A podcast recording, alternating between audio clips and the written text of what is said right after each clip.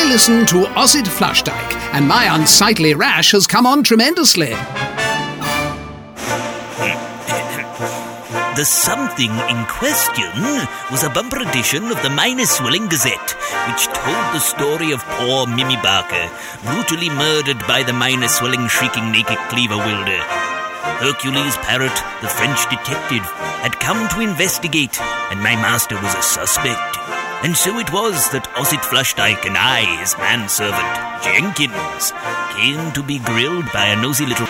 Oh, come on! So, who was the cleaver wielder? Surely not Ossett, who had adored young Mimi, or I, Jenkins. It was August 1920, and the net was closing in. Parrot had his suspicions, but it seems that Ossett Flushdyke had his own ideas.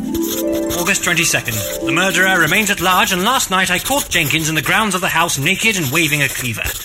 I think I suspect Jenkins. May have an idea who the killer is, but I'll ask him later. Good morning, sir. Good morning, Jenkins. Newspaper? Here you are, sir. My goodness! Sir? The shrieking naked cleaver wielder struck again last night. Twice! Did he, sir? Yes, the victims were Gunny Sponge and Rex the Otter Trotter. Their bodies were found neatly decaffeinated. Decapitated, sir. Oh, God, that's worse, isn't it? Much worse, sir. Damn it, Jenkins. Answer the door.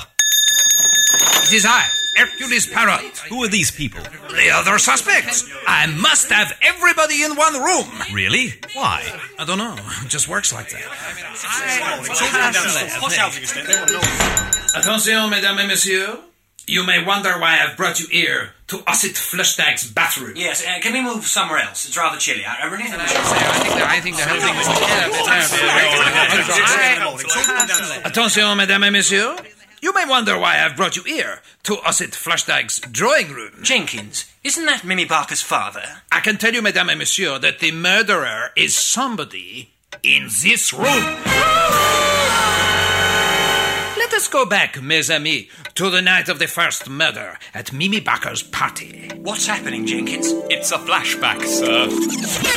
Oh, that's jolly clever. Gosh, Mimi, you're divine. The way the light strikes your eyes, you're radiant, a goddess. You can drizzle me in honey if you like. Stop it there! Monsieur Flushdyke, who is that behind the curtain in the fake moustache? It's Jenkins. What? Albert Jonquin, you were at the party also. Could it be that you were jealous? Was the thought of Mimi in your master's arms so unbearable it could be a motive for murder? No! And were you not seen around the village, naked, drooling, wielding a cleaver? Ah, the pieces start to fit together. Oh, for goodness sake, what's the point of all this? The point, Monsieur Flushdyke, is that Mr. Barker is the murderer. He was a father. No, Monsieur Flushdyke, he was not. What? Albert Janquin went to the party that night, but it was to tell Mr. Barker that it was he who was Mimi's true father. It was then Mr. Barker looked at Mimi. He could bear it no longer. Later that evening, killed her in cold blood.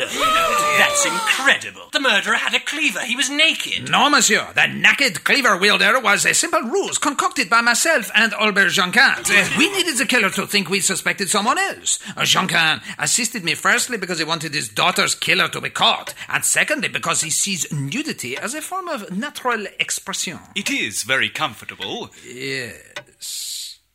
We then had to wait for the real killer to make a mistake. The killer was not a naked man at all, but a man in a musketeer's hat and a tutu.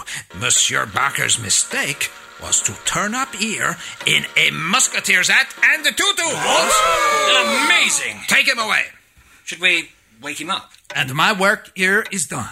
Au revoir, mes amis.